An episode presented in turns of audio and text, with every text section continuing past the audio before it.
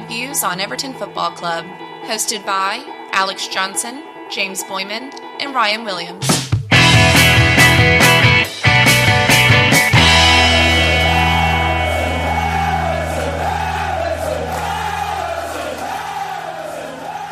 Ladies and gentlemen, welcome back to the American Toffee Podcast. First time in a long time. Ryan and I are here with no Alex, who is uh, newly entered into wedded bliss and is off gallivanting in Paris on his honeymoon. Hopefully, he caught the game today as Everton were victorious two to one over Southampton. At I think he's St. Gallivanting. Yeah, I think he's like prancing through the streets of Paris. Prancing. maybe Okay. uh, breaking out into song. Who knows? I mean, it's a, it's a beautiful city, uh, and it was a beautiful Everton win today in some respects, maybe not so much in others. But as Everton and Southampton were level coming in on points today, Everton escaped with all three, putting us into 11th place, level on points with Brentford and the Reds across the park. Notable that coming into today as well, we had lost seven of our last nine away matches at St. Mary's, so good to turn the tides there. Also notable was that this is the first time that Everton have won an away game after going down since the famous, memorable 3 2 Watford match in 2020. We'd been, uh, we'd gone four draws and 20 losses since that match. And an unbeaten run of six is the longest Everton unbeaten run since November and December of 2017, which was seven. So approaching that territory, of course, with four draws and two wins, it's nice. Before we get into all the reactions, throw a lot of stuff at you up top before we get into the details of the match and all of the analysis on the American Toffee podcast. Just a reminder that if you enjoy the show, please leave us rating and review, podcast platform of choice. Follow us on social media at USA Toffee Pod, Facebook, Twitter, and Instagram.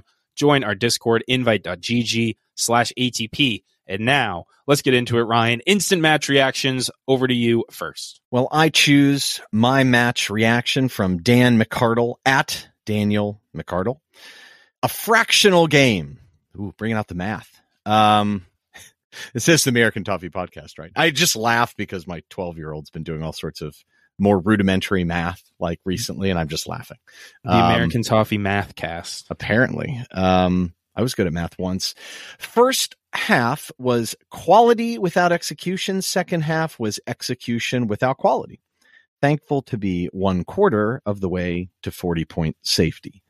And yeah, that's a perfect summary for me. That's got to be somewhat the goal this year. If we pick up some more results and gain some momentum, maybe make some deals in January, get some people healthy. Uh, okay, maybe your prognosis is more rosy or optimistic, but I think that's got to be the first step forward in solidifying a decent foundation for us to go. And I think you saw enough of that today in terms of the result.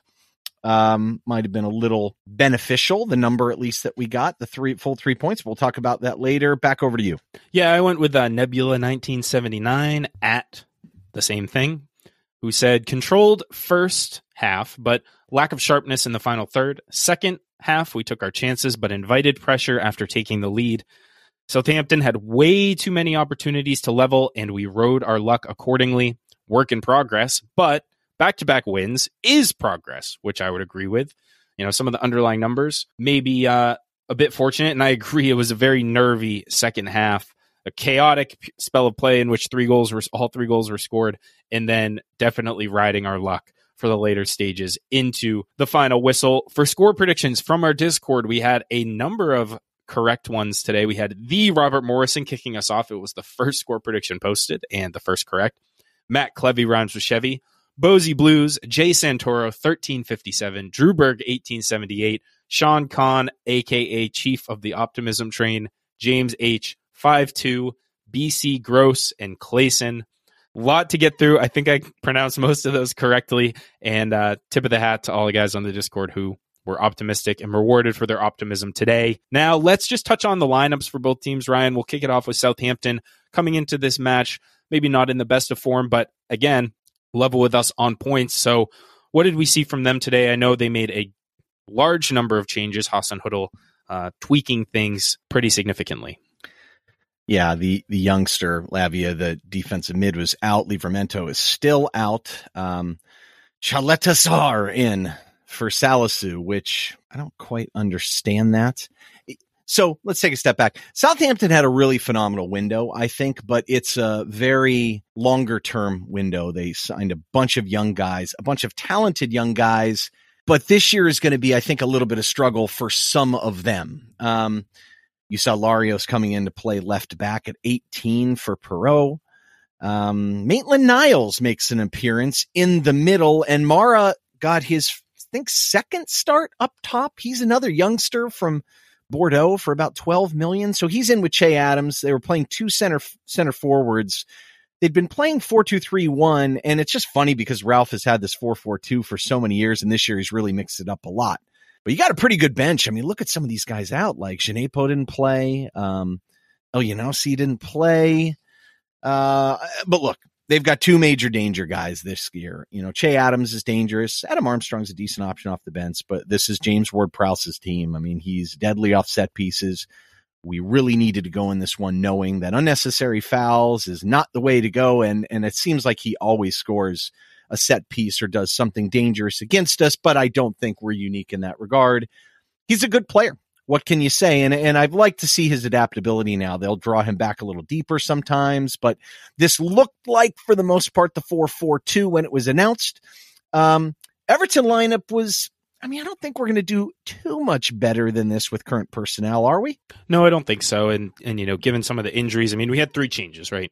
McNeil comes in for Anthony Gordon, who leading up to this match was reportedly unwell. We obviously saw him used as a substitute later on, but McNeil gets a start with Demarai Gray on the opposite wing. Seamus Coleman gets his first start of the season and returns to uh, wielding the armband in for Nathan Patterson, who over the international break, as most of you will know, picked up a kind of nasty ankle injury that looks to have him out for four to five weeks estimated. Uh, the good news, I guess, is that Pickford has returned from his injury, and we were able to name an unchanged midfield lineup of Idrissa Gana Gueye, Alex Iwobi, and Amadou Onana, who have been a revelation, have completely I guess, regenerated the middle of the park for Everton, and we saw some really good stuff from all three of them today. Um, some of the news that obviously happened while we were on hiatus was that Everton sold Allan to the Middle East, to the em- United Arab Emirates, to El Wada. I, am gonna El Wahada for an undisclosed fee. We'll talk on that later when we get into the substitutes and some of the options we had off the bench. But before we get into the timeline, Ryan, let's talk a little bit about the tactical setups for both teams. Let's do that. Um, uh, like I said, I, I, think upon watching it, I watched it a couple different times. It wasn't as static as I've seen, but it looked like it was a back to the 4 4 2. At least you had two center forwards up. Some of their pressure, which they do a lot of, was a little bit unique. I thought they were almost trapping the ball, forcing it into Gunn and then jumping kind of on him and made it a little bit tough for us at times. But when they had the ball, they were pushing Walker Peters way up. I mean, he had 76 touches, second most. Um, they're really going at Mykolenko, which is, I mean, you look at his numbers. Mykolenko had to make a lot of tackles today, did okay. I thought collectively as a side, we did all right. And they're very compact. They're hard to play down the middle. So what you're going to see is typically, and what you did see was us having to push a lot of attacks out wide. So when, you know, for us, you had McNeil and Gray really kind of playing in the half spaces, flip flopping a little bit. We were trying to play that 4 3 3, which is what we've been playing with Gana sitting in front of Onana on the right and Iwobi on the left. And what you saw a lot, or at least what I saw, was McNeil and Gray cutting inside on their strong foot and really having trouble because there was a lot of traffic in front of them. McNeil, you could tell, wants to unleash that left foot. It's very obvious. And I do think he profiles better as a right winger and cutting inside to score. But the problem is if you've got two fullbacks that can't get forward and, and Seamus is not what he was once was. And he's always been a, a, different player anyway. He almost likes cutting inside in the half space, you know, so he's almost done better with the wider player. And Mykolenko was making some runs ignored. It's not really a wing back either. So I, I think that's what you saw. Um, so you just didn't see many numbers in the in the box, right? I mean, you've got the moped running around up there, and you've got Iwobi trying to support, but even Alex was not like you could tell we just didn't want to give up too much down the middle. And, and I thought in the first half, in particular, when we had more possession, we actually did well creating chances in possession relative to the risks that we were taking, which weren't many. Um, and I think Southampton actually probably did take some risks with their pressure. I mean, you could tell Bella Kotchap was was just playing almost one v one against the moped most of the time. We'll get to the refereeing on that matchup in a little bit. Um, but it seems like James, the numbers kind of kind of flush that out. And uh, when you look at kind of the average positions, I mean, I think that's right. There were times Gana was dropped a little deeper than I was expecting. But if they're going to press with two center forwards, that allows us to outnumber them in the buildup. And if there's one thing that Frank has done well, at least when I've watched his teams in the past, it's construct a buildup that is good and effective. So I think tactically we're fine building out of the back structurally. I just think you've got two fullbacks that maybe weren't on their game in possession and going forward. I'm not sure if that's what you saw as well.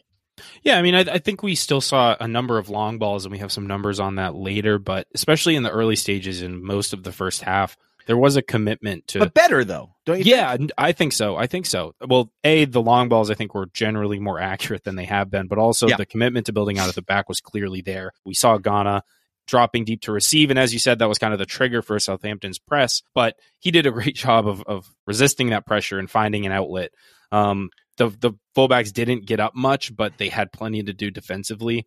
Pretty balanced for both teams in terms of attacking, you know, left, right, center. Both teams favoring the their left hand side, but not really by much, and generally forced to go outside, though still some going down the middle. And Southampton, again, we dominated the first half, but as the game wore on and, and they started to to push for the late equalizer, they had a lot of chances and some chances in some really good areas. Meanwhile, we had 40%, 50% of our chances inside the box, 50% from outside. Meanwhile, Southampton 67% inside the 18. Um, so distribution of shots still not great for this Everton side, and the XG does reflect that, even though, of course, we got the win. We'll get into the timeline and all the specific actions in just a minute. But before we do that, quick break for a word from our wonderful sponsors. And we are back. So, James, let's get into the timeline. It was a strange match. Sometimes it felt like nothing happened. And then in very short periods of time, lots of things happened. But I think you're right. I think we started out good. We've started out well, uh, often, more often than not this year, but I felt like this was a little more extended. As compact as they were going to be, their opportunities to keep the ball a little bit against them. Uh, they came out of their shell a little bit more in the second half. I thought we showed some decent control at times. And you're right. The long balls were better, but when they're playing that compact, you've got some backside opportunities. We took some of them. There was that early cross with Iwobi going for Onana, which kind of curious what you think about that. He, he looked like he got taken down. Now, Onana's pretty smart. He'll go down sometimes. I don't want to call him a diver, but um, when he feels pressure, he does, and it's very dramatic because the guy's just six foot five, it, arms and limbs. Like a redwood right? tree in the forest falling. It just looks a little ridiculous. There was I one mean, later on when, the, when he got nudged in the back that he just collapsed, and he's yeah. so big, it's a little funny looking. But I, there definitely were a lot of crosses getting swung in in the early stages of the match, and I thought we were on track to have you know 40 crosses. We ended with far fewer than that, but that first one from Iwobi where he burst down the touchline and cut back and swung a beautiful ball and was encouraging, especially that early on to get get a chance that good. It's very interesting how some guys can stay in wide spots and have these big, lovely crosses. Not Alex Iwobi. But notice when he's playing within the half spaces and down the middle, he can shape those little balls into people. He's pretty clever in that way. Uh, obviously, it created our goal, one of our goals. Um, but look, in the first 40 minutes, I, I thought we dominated. And, and granted, we didn't create massive chances, but we had the ball in so many dangerous areas. It was five to two in shots in that first 40 minutes, two shots on target for us, zero for them, 54.3% possession, four corners to zero. But geez, I mean, I, I just felt like we blew chances to create more.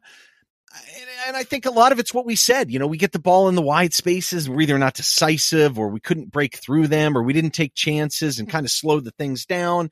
And Demarai Gray was the one for me that had so many opportunities with the ball. And, and they rightfully back off him because he can't beat people on the dribble, not making good decisions. I mean, it just is kind of what he is. Um, yeah, I mean, what the first shot on target was was it the 38th? Is that true? That might not be true, but that was the one with the the corner kick that went to the far post, and the moped himself, yeah, kind of hit it right at their keeper. There was the other one. Gray had that dangerous free kick that clearly got deflected. Oh. I think the announcer said everyone but the referee saw it, which seemed accurate, and somehow was awarded a goal kick. It was well taken from Gray. Still a little odd that he was getting set piece opportunities when you've got Dwight McNeil on the pitch, but who am but I to complain when he's putting them that close? You know. True. And look, from the left side, eh, you want an in swinger. I mean, he's your best shot of the sure. people that are on the pitch. Let me tell you what, though, Dwight McNeil had a couple corners that were. Ooh. I mean, the way he can shape and drop a ball in, it's really dangerous. And, and the example you gave, I, he, he had no ability to get any power on the header, but it was still a dangerous play. So look, Understat had us, you know, 0.85 to 0.5 for them in terms of XG. I don't remember them having any chance. I guess the Che Adams had a chance fairly early, but it wasn't all that dangerous. I, I don't think. But looking at the stats, I mean, they weren't so dramatic just because that last kind of space right before the end of the half, they started to take control of the match. And I don't know if that's fatigue or really shouldn't be considering we, we were on the ball so much. I didn't notice any changes, but coming out in the second half, I felt like they were all over us. And I mean, so James Gardner raised a point. I'm curious what your thoughts are at JR Gardner 91. How are we always so bleep when we come out for the second half?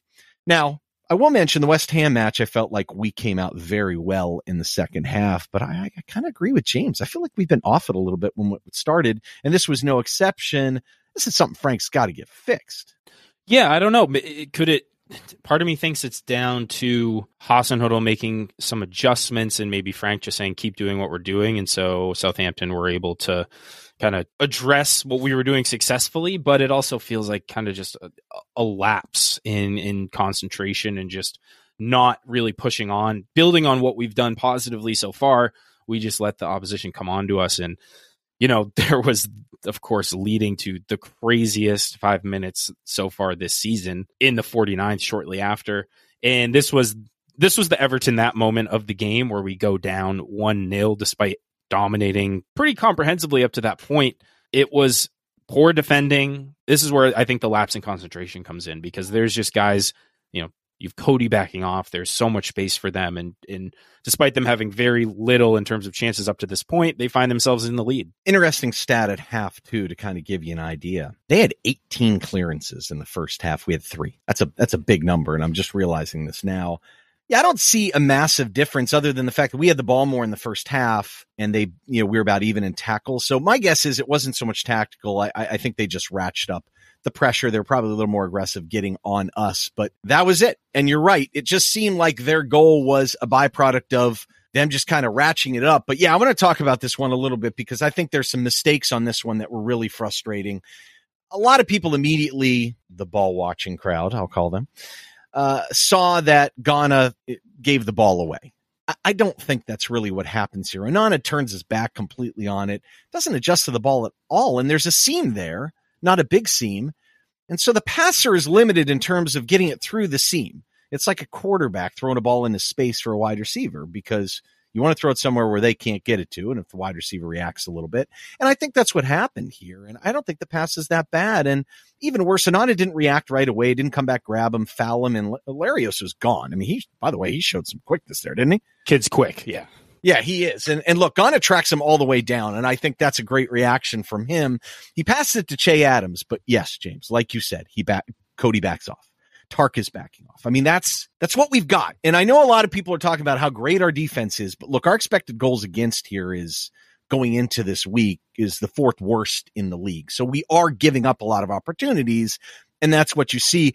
My issue on this play more than anything, because eventually the ball goes over to uh, Aribo and he buries it is what Coleman does here. Coleman's tracking back. And I get when the ball gets passed over to Che, Che's on the left side cutting into the half space.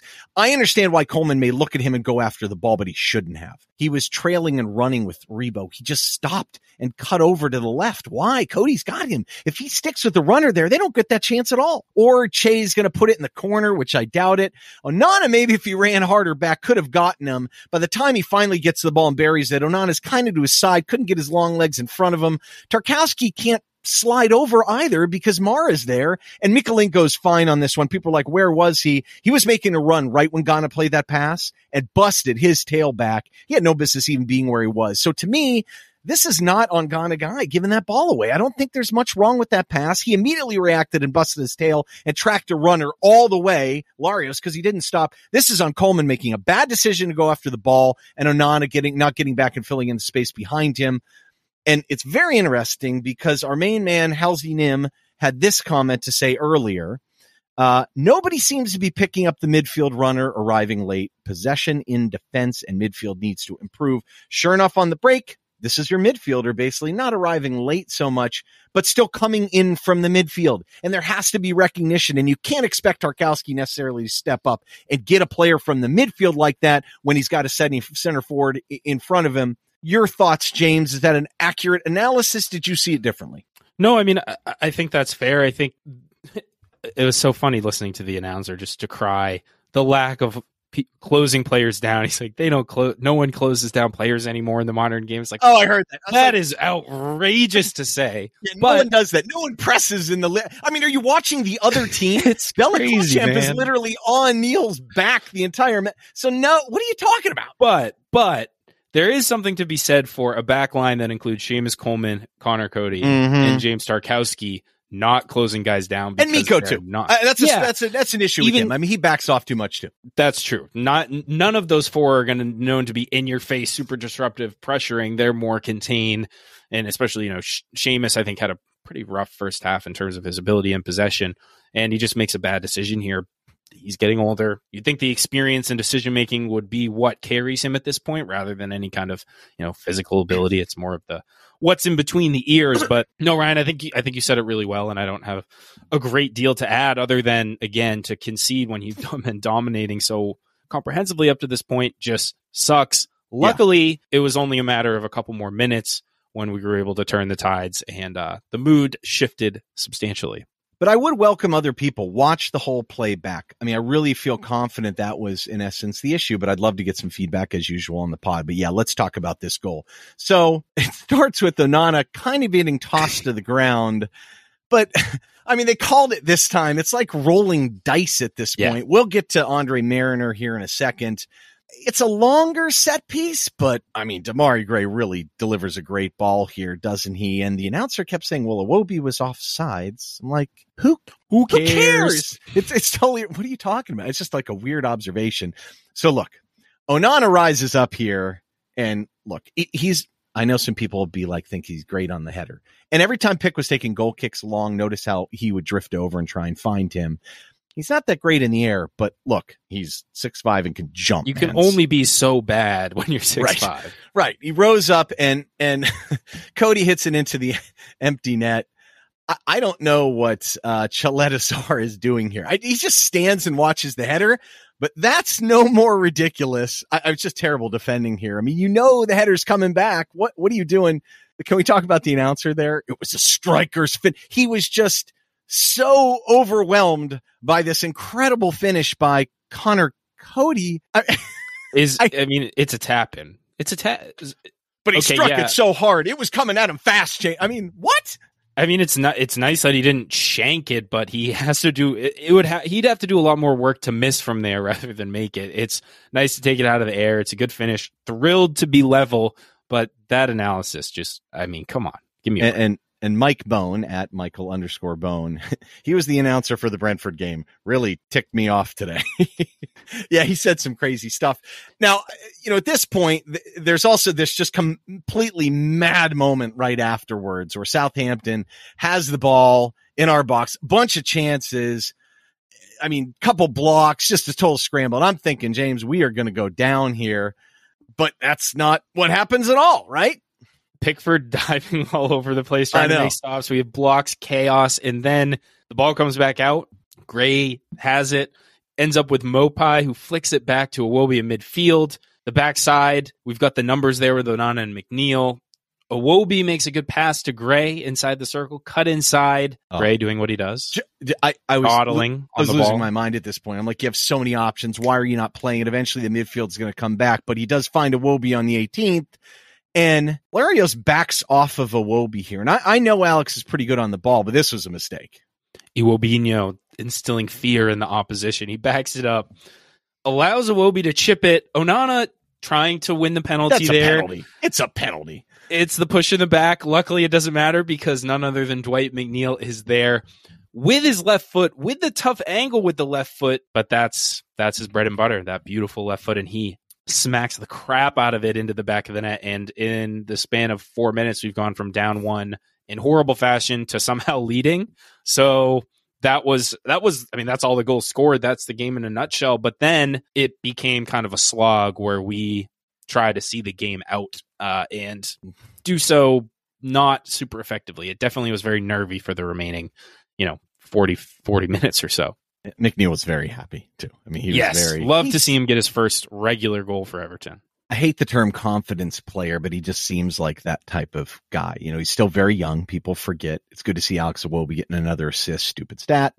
Um, but McNeil got it, had one blocked right after it. He was feeling, and then in the 56, we had this massive chance with Seamus cutting it back on his left foot and Onana with a point blank header, which is a perfect example of him getting the opportunities really missed this one. He is huge and athletic. This is something he can work on though, that, that I would anticipate he would improve on it. And, and this chance, I mean, the fans are going crazy on the TV. You could hear him just screaming spirit of the blues, but that was about the, the last real chance we got.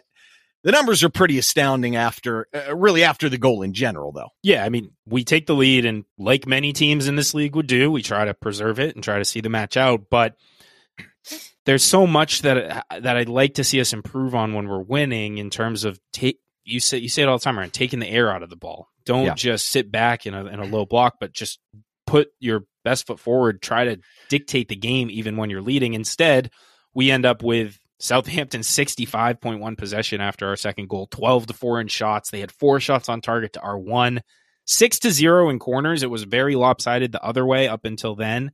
And then we allowed them to have 85% pass success. So they just were kind of able to do whatever they wanted. And it seemed like for the most part, we were content to let them do it and just hope we could squeak by and get, see out the three points. It's a combination of a couple different things. It's our inability to control the ball when we did have chances to control it and make some bad decisions. I think there's some guilty individuals in this case. I don't think it was anything overly structural. But look, Southampton are aggressive. At this point, they were pushing everyone up. They were pressuring.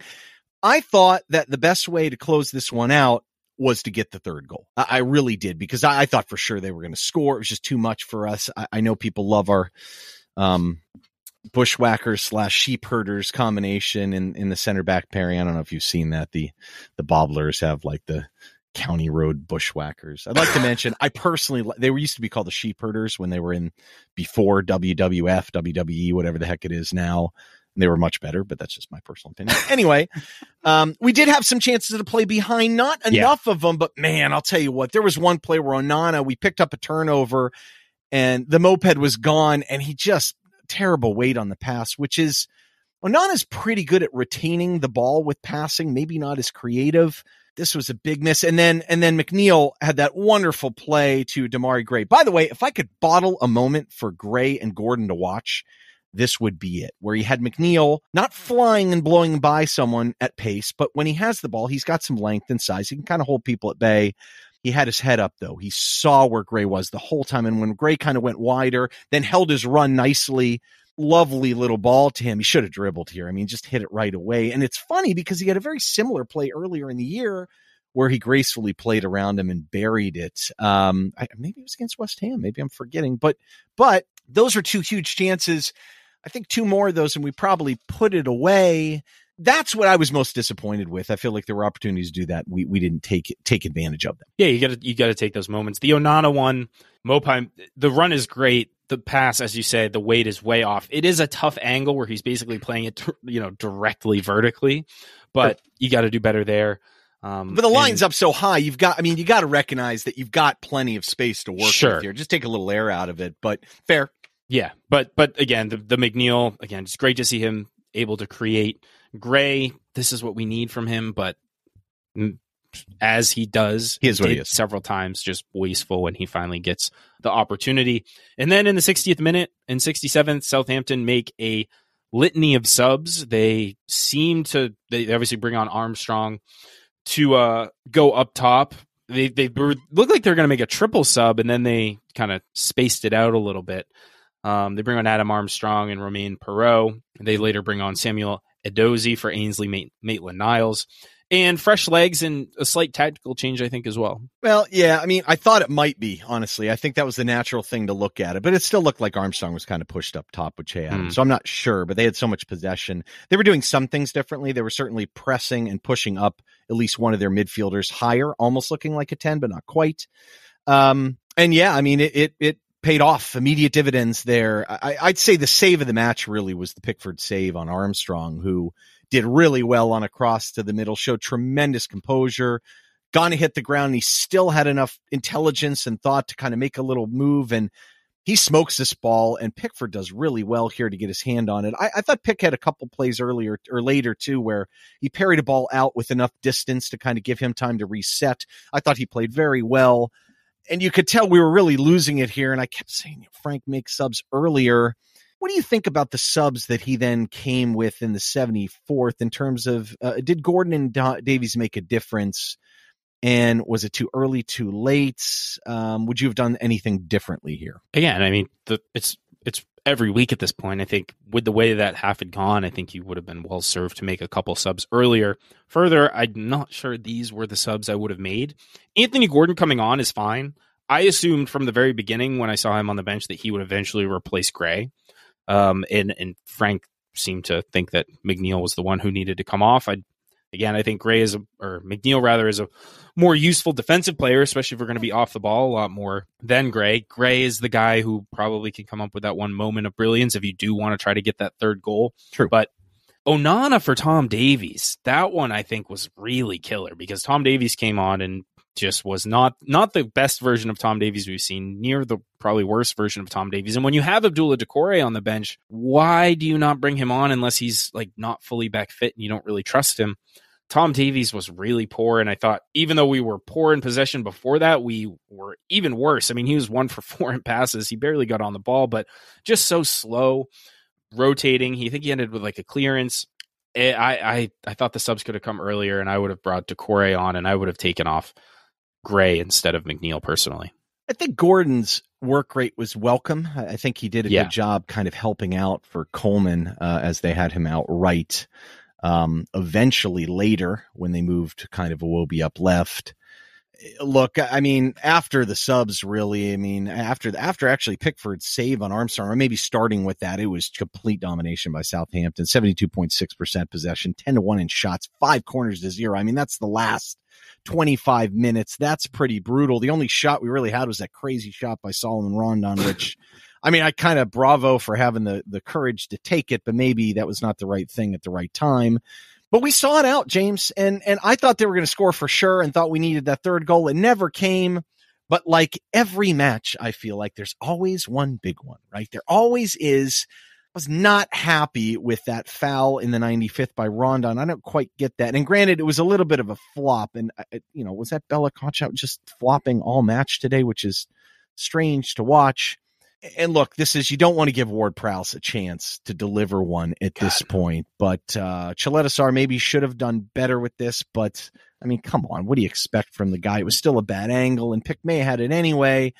What is Tom Davies doing on this play? I mean, he just basically stops and lets him go. It's the only guy in the back, man. You got to mark him, and and the delivery is good enough to get over the last man that's in zonal. Tark uh, which, by the way, if that's maybe someone like Yerry Mina, probably doesn't get over his head. But Tark's okay in the box and commanding, so Davies has got to get the backside and at least prevent him from making that run. Either way, we get away from it. We end up winning the match. Um, Rondon, what the heck are you thinking? Uh, you know, it's very interesting match, really. I mean, we'll get down to the the do we deserve the win or not soon enough, but uh, the one point that you made in here, which I or observation you made was was on the long balls, which you know, we had the ball a lot less in the second half and, and, but we still had about the same amount of long balls. But I would say overall it was um, an improvement in terms of the guys in the back playing the ball and not unnecessarily giving away possession. But but you're right, we did see some of that in the second half, and probably bringing Rondon on later was probably the idea to say, look, if we're not going to keep it, at least he can give us some hold up play. Didn't quite play out that way, but I I mean I think our long passing was okay today. I, I think it was, it was, and, and again, it's not it's not a bad tactic when you can place them well, and when it's coupled with the support of actually trying to play out of the back sometimes. It's more a problem when it's our only option. We hoof it almost every single time. And in the first half, we had 37 long balls, 36 in the second half, but obviously way less possession. So hoofing it more frequently. But the success rate, as you say, Ryan, huge improvement. James Tarkowski was four for five long balls. Conor Coady five for nine, and Jordan Pickford fifteen for twenty five. And it was commented on a number of times just how good his distribution looked, and that's that's great, right? We'll take that all day. That's when Jordan Pickford is at his best, that's something he definitely brings to this team is that long distribution. And it keeps teams on their toes. You try to buy if, if Southampton are going to press, they're going to press aggressively. Then you want to try to bypass that with some long balls. And Pickford especially did that really well. 15 for 25 is no joke. It's tremendous, I think. And some, I mean, those are on long passes. So right. I feel like we were doing something tactically that was clever, though. I felt like we were running Onana in behind guys over to the left a few times. And maybe they saw something because Ralph likes to stay very compact when he doesn't have the ball. And perhaps that was this because I felt like it wasn't that he just had a matchup advantage with, I think they had Stuart Armstrong over there for a while and Walker Peters isn't going to step up and necessarily win one but there were times where it was uncontested on either of those sides. So I felt like there was some space in there that maybe the coaching staff saw. Uh, Peter Rabbit has a good quote here, which is a decent summary as well as as an interesting uh, observation on pick. And then I want to get to some of the crowd responses that he's been um, eliciting recently. So Peter Rabbit yeah. says, "We ground out a result on the road, which is all that matters," and he's right. Pickford was very good again today and got us over the line. And we can score a couple of goals in a match away from Goodison. Who knew? Um, that's right. I mean, pick. I don't want to say he's the difference maker today, but uh, I mean that that save on Armstrong could have been a goal easy.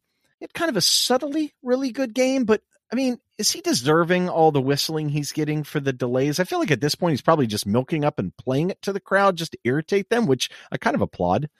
I love that man. It's between him, Maupay, and, and a few of these other guys. We really know how to rile up the home fans or the opposition fans in general. And I I love to see that. And you can tell, you know, he's always got that kind of sly smirk on his face when he's doing it. The announcers even were like, "Oh, you know, oh, why would you waste time when there's all of a sudden they add seven minutes of stoppage time and then you concede in the seventh minute?" It's like it's it's gamesmanship, and as infuriating as it is when other teams do it against us, it's the way the game is. And until they start punishing it in a more aggressive way, more, you know, yellow carding guys earlier on doing things like that, then it's going to continue. And if they're fine with a 90 minute game having the ball in play for half that time or less, then so be it. Then that's the way it's going to be. And you have to play the hand you're dealt. And we did so today. And so, A, you know, Jordan Pickford is, he, he makes other fans really mad and uh, he kind of leans into it, the villain role, which I again I applaud that. I love it. I can definitely relate to that as a former player in all sports. I just boy, I get I'd get the other team's crowd so mad at me. Um, but sometimes that can give you a mental edge. But I, I, think there's also another tactical aspect of this. And I think at one point Iwobi was down and probably hurt, but laying down longer. I think Onana did the same thing, although maybe he was a little banged up. He was yeah. on international duty as well. Look, do you want to play a faster tempo against Southampton? No. So good. I mean, I'm glad we were doing that, especially with the lead. You know, it knocks them out of their rhythm, and they were doing very well against us in the second half. So any chance we could get to stop the game, we should have taken advantage of it. I would like to see us even do it more in the second half. Um, I think it does go back to that question we raised earlier, though. Did we deserve all three points? Did we deserve to win, James? I, I, I, I thought about this one a little bit, and I'm curious your take before I offer mine. Yeah, I think we do purely for just the response to going down. We talked about it at the very top of the show. Our record has been so poor.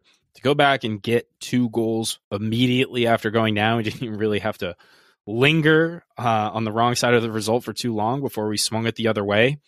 And as much as I would love to see us be more comfortable with the lead and comfortable in possession when defending a lead and able to nullify teams that want to ramp up the pressure to try to get the lead back, I think we did enough. The defending even though we gave up a lot of chances, we had a lot of blocks. Guys stood tall. I think of the the free kick that James Ward Prowse had, where Seamus got the block in. Really uh, nice move overall. So I say we deserve to win we're still clearly riding our luck. You know, the XGA that you touched on already, Ryan, and we talked about a lot so far this season. We're still getting really lucky. We didn't have the XG philosophy today. We had Caley Graphics, and Understat had similar numbers as well. It's about like a 1.8 to 1.9 in favor of Everton. Single game XG has its flaws, as we will say, and disclaim add the disclaimer every time. But it felt like you know we had the good chances, and then they just had a slew of maybe not so great chances that cumulatively they could have very easily equalized, but we saw the result out. So I don't know, Ryan, what are your thoughts? Single game XG is difficult and situational XG really matters. You know, once you go up, look, I, I, didn't like how loose we started out in the second half. I didn't like them beating those loose balls. And I just felt like we were, I'd say this, we were probably fortunate to, within the first 15, 20 minutes of the first half, end up being up. I would say that, but I felt like I, you know I go back to Dan McCardle's tweet earlier. I think he got it right. I think in the first half we had chance.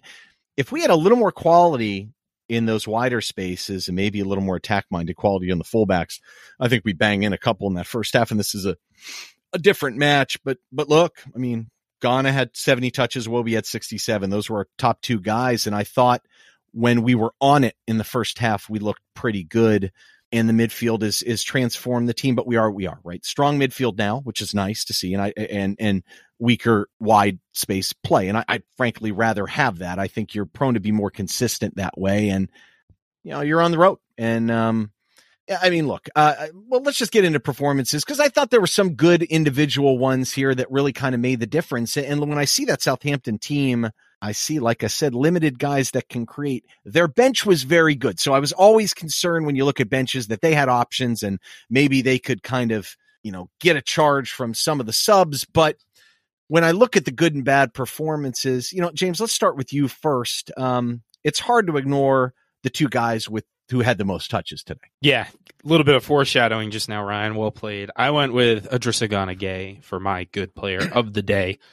Just thought he was so calm. He had a couple errant passes, but pretty much everyone on the team did. Four for six in tackles, two clearances, two interceptions. As you say, led the team in touches with 70 just the ability to consistently drop deep, provide an outlet for our defense. The number of times where he was just snatching the ball off the opposition, his ability to to be disruptive in those areas, exactly what you want from a six, and exactly what we've been crying out for from that position for so many seasons. It's amazing what, and not to dismiss what Onana and Iwobi have brought, but that type of player profile has transformed our entire team as far as I'm concerned. He's been an unbelievable signing, even if he's only got this level of play in him for another season then I'm fine with it because we've so we needed this so badly and he's providing exactly what the doctor ordered and you look at the marketplace and what could be gotten in terms of that sixth position and the incredible cost of how expensive these players were and what they were going for.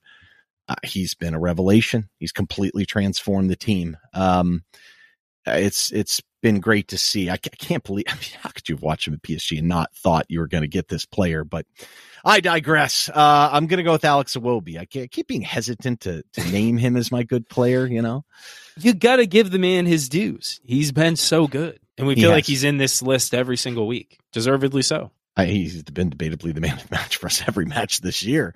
Uh, three key passes led the team, and again, this is without set pieces okay, he lost the ball a couple times today, but I think that was more kind of loose balls. I think he probably had a lot of recoveries too. I'd love to see that number. Three for seven in tackles. He had a lot of engagements um, all over the pitch as usual. One interception, two for three in crosses. I thought that was a good development, and they were dangerous. Four for six in long balls.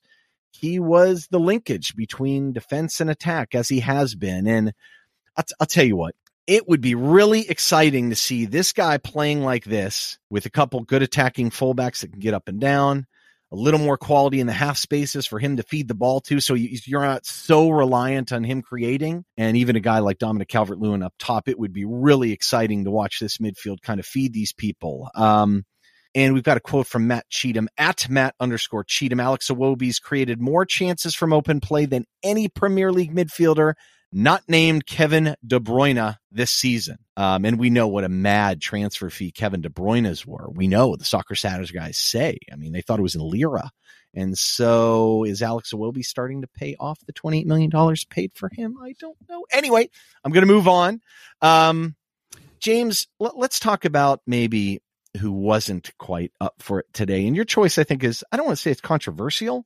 Um, but it's kind of like he had a lot of opportunities, but it's what he did with them. Do you give him credit for being there? I don't know. I'm, I'm curious your take on this one exactly because I'm, I'm kind of going back and forth on it myself. Yeah, I, I went with Demarai Gray. We've talked about him a lot already today because Drives of how crazy, in, right? involved he has been or was throughout the match. And very promising signs from him early on in terms of he had that sick spin move in the box that actually didn't end up really coming off, but it was nice to see the, him brimming with confidence and then cutting inside to get that shot off, which he ultimately scuffed. So like that's that's the good Demarai Gray. That's the Demarai Gray we want to see. Aggressive, taking guys on. But too often throughout the match, he just killed our attack with the, his tendency to slow things down. He was very errant with a lot of passes. He was the lowest pass accuracy of any of our starters with 62%. And you look at the rest of the front line. I mean, Maupay had 88% pass success and McNeil at 81. So he was on the ball a lot. He was dispossessed a couple of times. He did have two tackles and two attempted and an interception and wasn't dispossessed. So I see what you're saying, Ryan, where it's controversial, where, you know, the stats, he had some, some decent numbers, but I think Andy Sieja at Schmub has a really good comment here. He said, A win is a win and a much needed three points, but Gray is infuriating. He just can't help his teammates. We need to learn how to see out games with possession, if for no other reason than my nerves. But the, I think the comment on Gray is the key one. He just is so infuriating because we see these moments of brilliance, but that's too infrequent for how often he's on the ball and he'll do something amazing and then he'll do five really, really annoying, infuriating things in a row. And that's why he's in my bad.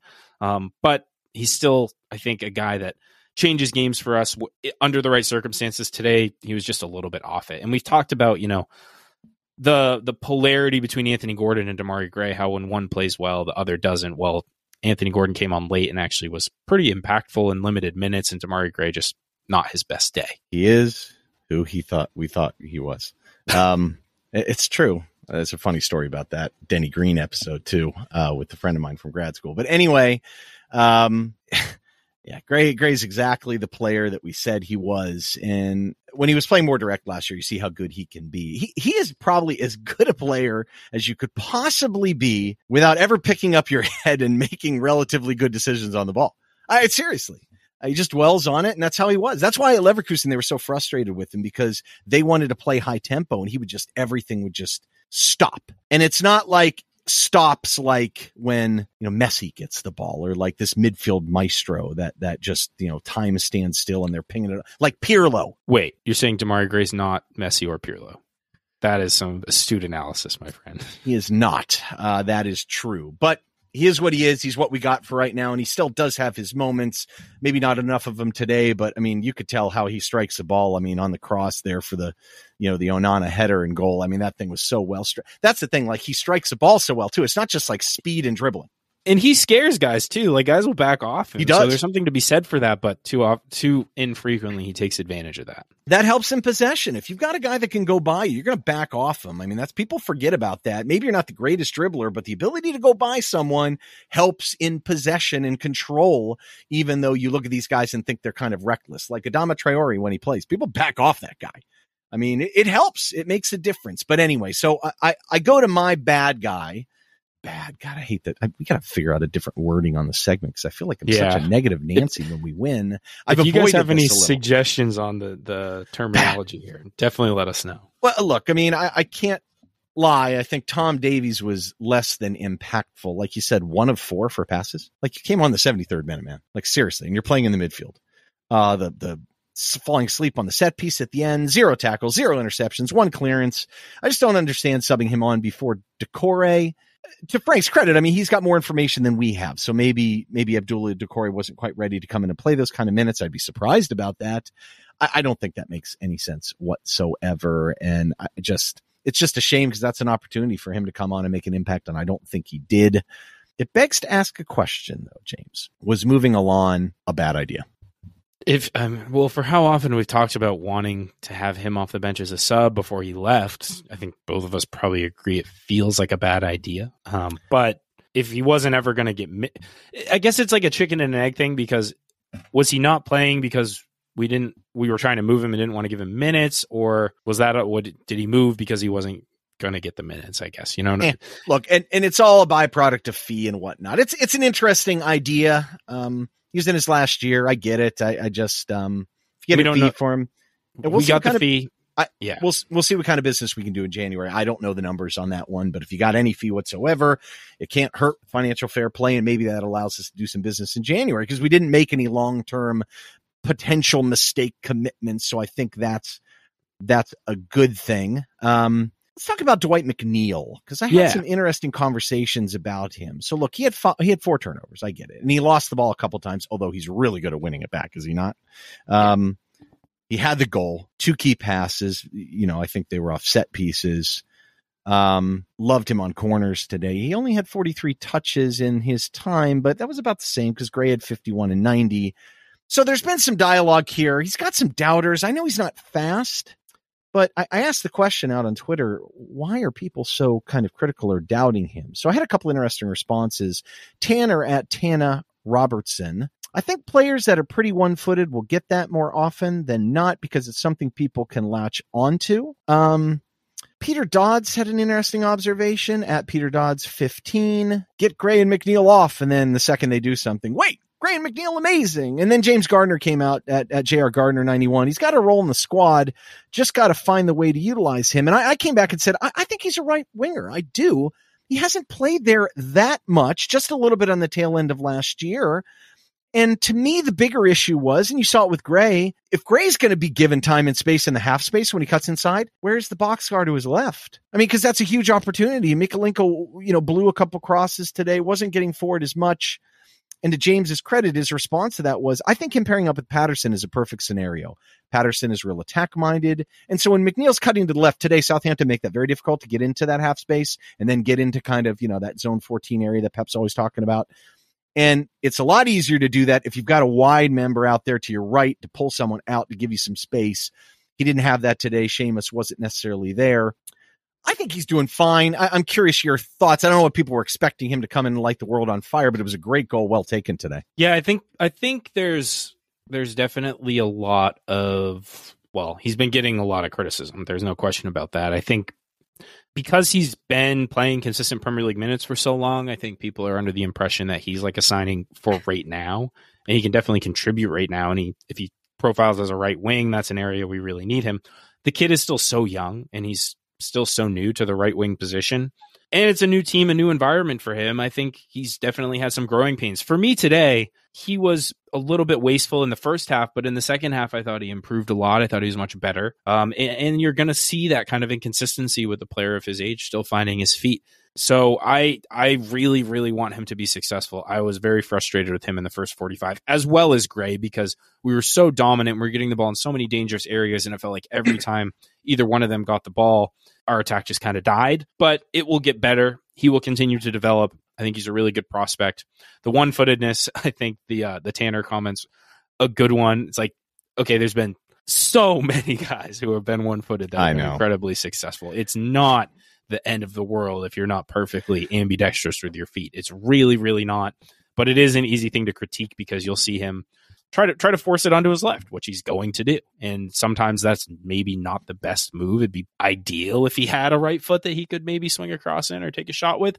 But you saw the way he struck that ball today with no no business taking that shot with his left foot and just thrashed it in. So he'll he'll get better. I've, I really don't have any doubts about that. It's an orientation to me. It's okay. His right foot's not as bad as some people think it is. He receives fine with it. I mean, we'll see. It'll be inconsistent like everyone else's off foot. Um, you know, he, he's he is what he is. I mean, he's 22 years old. You know, he's going to turn 23 in November, and that's still very young for a guy that's had as many minutes as he's had, and he's got some versatility too. And I like that about him. Um, let's talk about the officiating and Andre Marriner, who is the head of ref, and Lee Mason was on VAR. Boy, um, Wanderer Dave has a good one here at Halifax Dave. Did Mo did the moped get one call today? The new Richie. Thought that was interesting, right? And then um, at Cryptis, our uh, longtime friend of the program, friend of the show. Worse every year is his comment. I, I thought I thought he was all over the place with his calls today. I, I didn't. I mean, how many times did we get shirts pulled and no call? And I, there were a couple times McNeil too lost the ball because I thought he was getting grabbed and held and just but when we do it, suddenly it's a foul. I thought it was a little one sided at times. I, I, don't know. I honestly thought the first half was a little one sided in our favor. Like, so we would like hack a guy down, and then Southampton immediately would foul us, and we would get the call. Um, second half, I thought it was it was pretty poor from Marriner. I thought he let a lot go, but just so frustrating. I mean, there are a couple things I think probably should have gone to VAR. There was the double foul, and I think Iwobi and maybe it was Onana. I can't remember exactly who, but a, a nasty double foul that I think he called the second one. Southampton got pretty fortunate. And and I was optimistic when he dished out the early yellow card. I was like, okay, he's going to hold these guys accountable. And then it kind of went away. And then, you know, Gana gets the yellow for a foul that wasn't really harsh at all, but I think that was more of an accumulation thing because he had, I think, three up to that point. So I wasn't as irate about the officiating today, but I, as always, there's just so much inconsistency day to day, call to call, minute to minute, even. You'll see like the same exact type of play, and one time it'll be called, one time it won't be. So just got to get more consistency. And I don't think we're ever really going to see that from certainly not this crop of referees or until there's some serious reforms put in place. Seriously, room for improvement at a minimum. Um, all right, let's get into the summaries here as we've been rambling on for a while. So, Frank Lampard, quote for him after the match the character is there and the spirit is there. God, Let's hated, go. hated reading that. I should have let you read it read it, read it, read it. Uh, the next thing we have to do is be consistent and sustain it. That's an optimistic message, but I just don't know if we quite have the personnel to to do that. Um, not diminishing the, the win, you know. I, I think the the goals have to be realistic this year. That's just kind of my take on it. Um, the problem is when I say stuff like that, you know what happens, and that's I think why you dropped in the next quote. Yeah, I put in a day 89 had a good comment that I picked out of a, a dial a larger dialogue where he said he was just made up with the win slash unbeaten run, but apparently you can't be happy with a win and share concerns at the same time because people's heads can't handle more than one thought at a time on here, on here being Twitter, apparently, which is a little harsh, but it's true. And, you know, you'll, in listening to a lot of the media coverage and whatnot, it's so, it's the, the, the the polarity is crazy because we win and everything's they great. They hundred percent. But we win and we're amazing. We lose, we're horrible, and there's no in between. When realistically, we've been okay, and we've, as Frank said or implied, there's inconsistency. We'll be good for spells of 15, 20, 30, even an entire half, and then we'll be absolutely horrible for 40 minutes.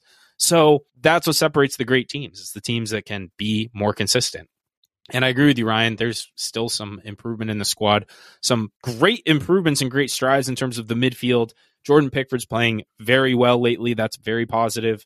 And we still have a lot of guys hurt. So I think at full strength, we'll even have some more dynamic options off the bench at the very least. And I think the starting lineup, there's still, you know, Dominic Calvert Lewin can ever get fit, which I think people are getting less hopeful for by the day because he continues to pick up like minor knocks. But Doucouré in the midfield as well. I don't know who you drop for Doucouré right now because I think all three are playing really well, but adds another option, another problem for Frank to have to think about. And look, that's kind of been our MO for on this show for some time is we're really happy and maybe it doesn't come off that way. I'm thrilled we won, but I'm not going to say we were brilliant and we're going to finish top 6 and we're the best team in the league because we're not. And then the numbers bear that out and I think if you're honest with yourself as a fan, you have to accept that there's going to be growing pains in this transition.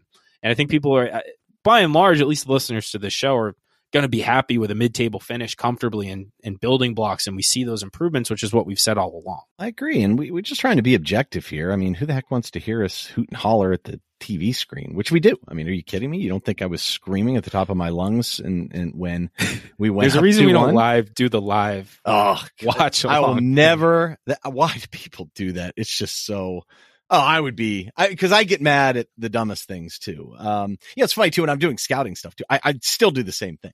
Like if someone hits a banger, I, I go crazy, and I'm like, why did you just jump up and down at a banger that someone just hit in the Universidad de Chile match, which I did the other day. Um, so just love of the game. It's an unbelievable shot, though. I mean, you got to see this kid Osorio from from them. He's pretty. He's got a really good left foot. Anyway, um, let's move on. Let's go to Tricky Trev at Tricky Trev 20. I feel like we picked everyone's Twitter handles that is like the same as their to I don't know why. Um we were the better side, but we still lack that clinical edge, need to score goals when we are on top. Today was an opportunity to improve our goal difference, but in the end we were desperately holding on. I think there's some truth to that in the first half. We were the better side. Eh, you know, look, I, I actually think we were the better side. Uh, it's hard to miss, you know, after that first half, you're just thinking, man, we were a lot better than them. I think in the in the first half. And I think you can point a little bit to the dramatic differences in performance. And we went through the numbers kind of after the goal scoring, uh, I think. Um, yeah, but look, I, I we were sloppy at times today, and sometimes you get that coming out of an international break. Absolutely. And Sludvig says it very well here. Get rid of some of those sloppy mistakes and finish a couple of chances, and we could be onto something. Take the momentum and let's get a win at home against a reeling United.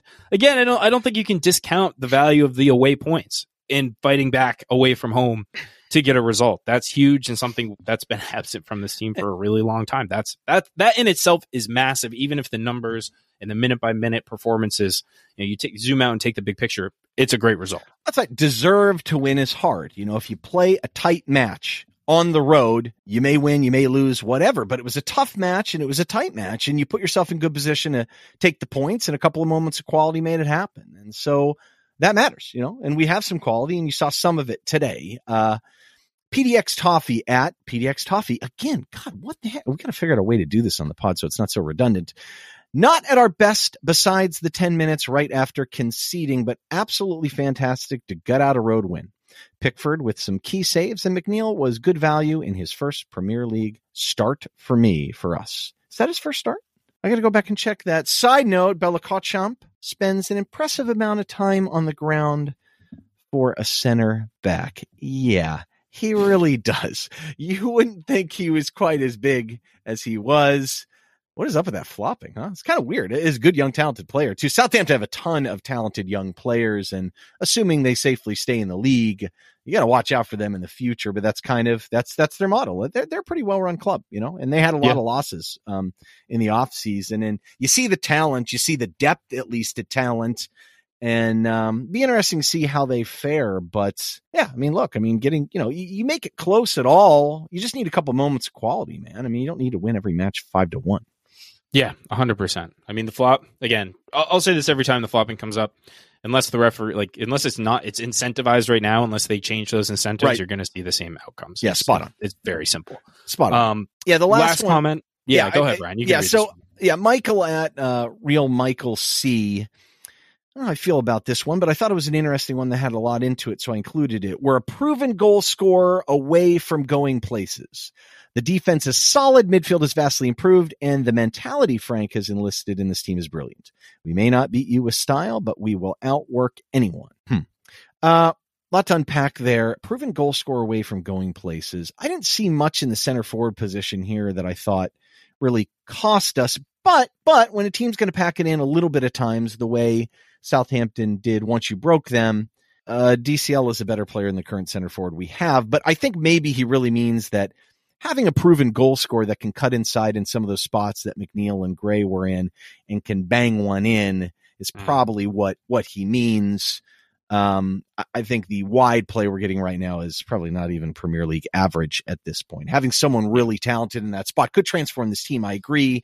I think we're a little farther away from going places. The defense is solid. I mean, I don't, I think people, this one's hard because I think people see, you know, the two, two English guys and they're tough and sturdy and all that stuff. And I get it. And I- I think there's some good chemistry between them, but you saw in the goal, I mean, how I, I just I don't know if you can ever really truly fully implement what Frank wants to do with those guys in the side.